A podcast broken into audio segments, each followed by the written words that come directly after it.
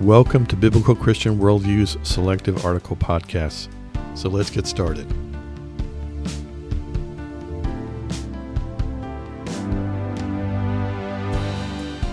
The main thing for a biblical Christian.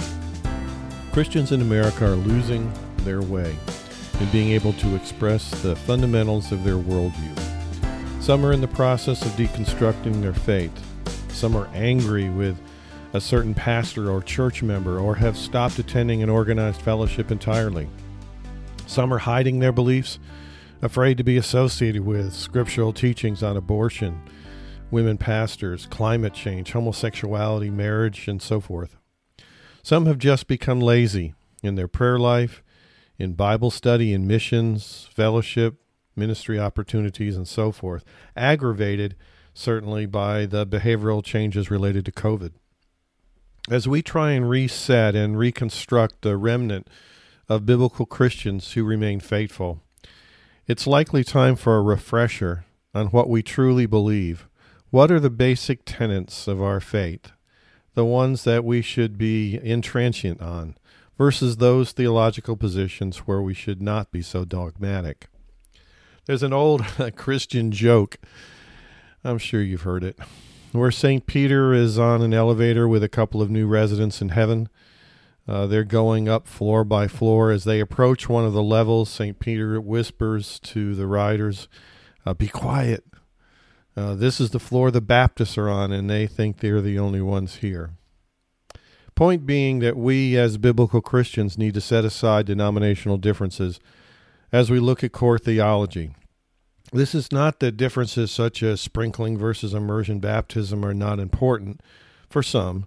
It is more the recognition that as born again believers, we need not be fighting amongst ourselves for the scraps of remaining church members who might float into our tight knit group on a Sunday morning.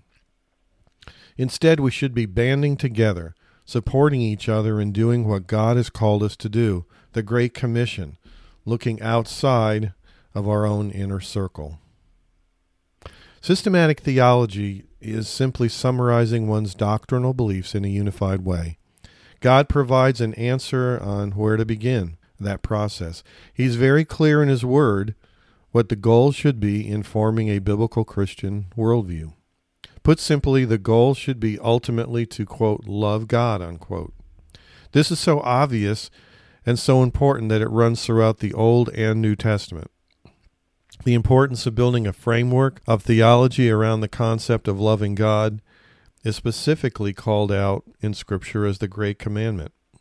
Matthew 22, 36 and following, Teacher, which is the great commandment in the law? And he said to him, You shall love the Lord your God with all your heart, with all your soul, and with all your mind. this is the great and first commandment. And the second is like it, You shall love your neighbor as yourself. On these two commandments depend all the law and the prophets. And the same is repeated in Mark 12, 30 through 31, in Luke 10, 25 through 27, and it all sources back to Deuteronomy 6, 4 through 9. Hear, O Israel, the Lord our God, the Lord is one. You shall love the Lord your God with all your heart, with all your soul, with all your might. And these words that I command you today shall be on your heart. You shall teach them dil- diligently to your children, and shall talk of them when you sit in the house, and when you walk by the way, and when you lie down, and when you rise. You shall bind them as a sign on your hand, and they shall be as frontlets before or between your eyes. You shall write them on the doorposts of your house and on your gates. So, what are the beliefs that promote biblical Christians to strengthen our ability to love God.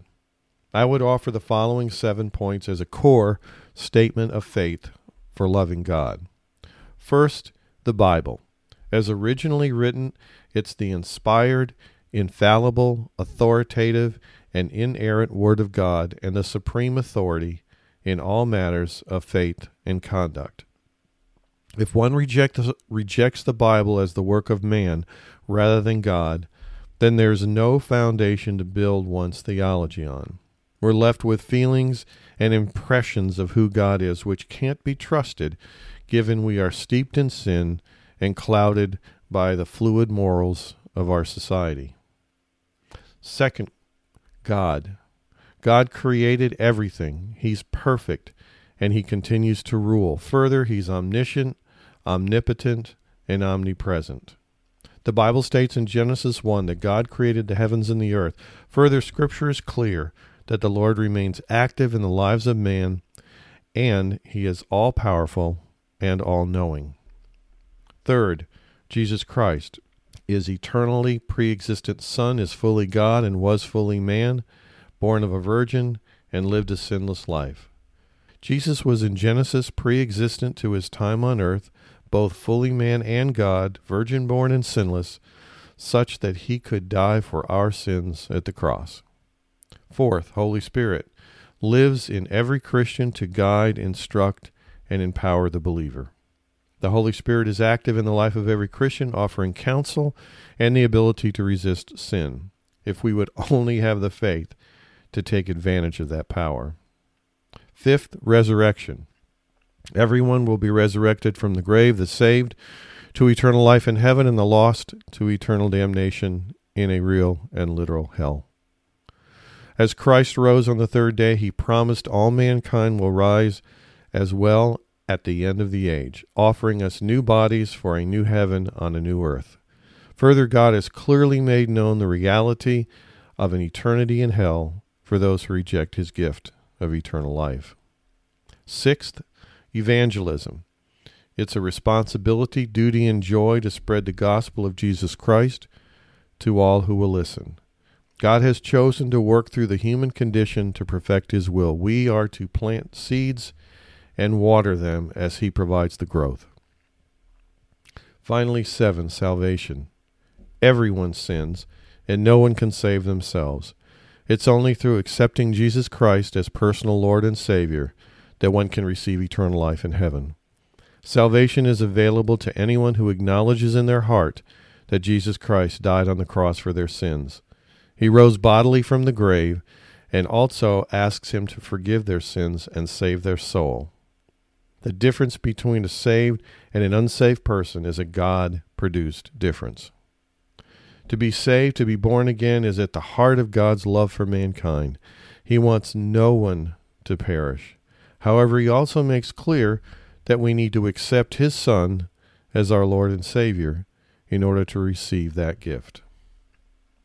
So, this statement of faith is intended to be a framework to love God. The focus is from the perspective of man looking upward toward the supreme creator and desiring to know him and to love him and to spend eternity with him.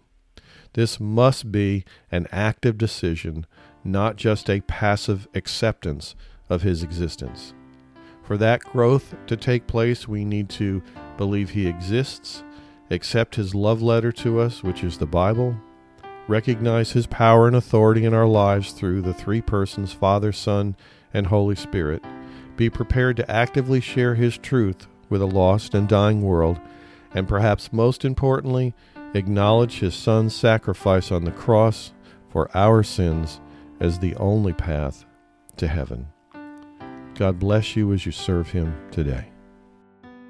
Today's podcast article was brought to you by bcworldview.org providing honest reporting and analysis on the intersection of contemporary issues and theology based on a biblical Christian worldview.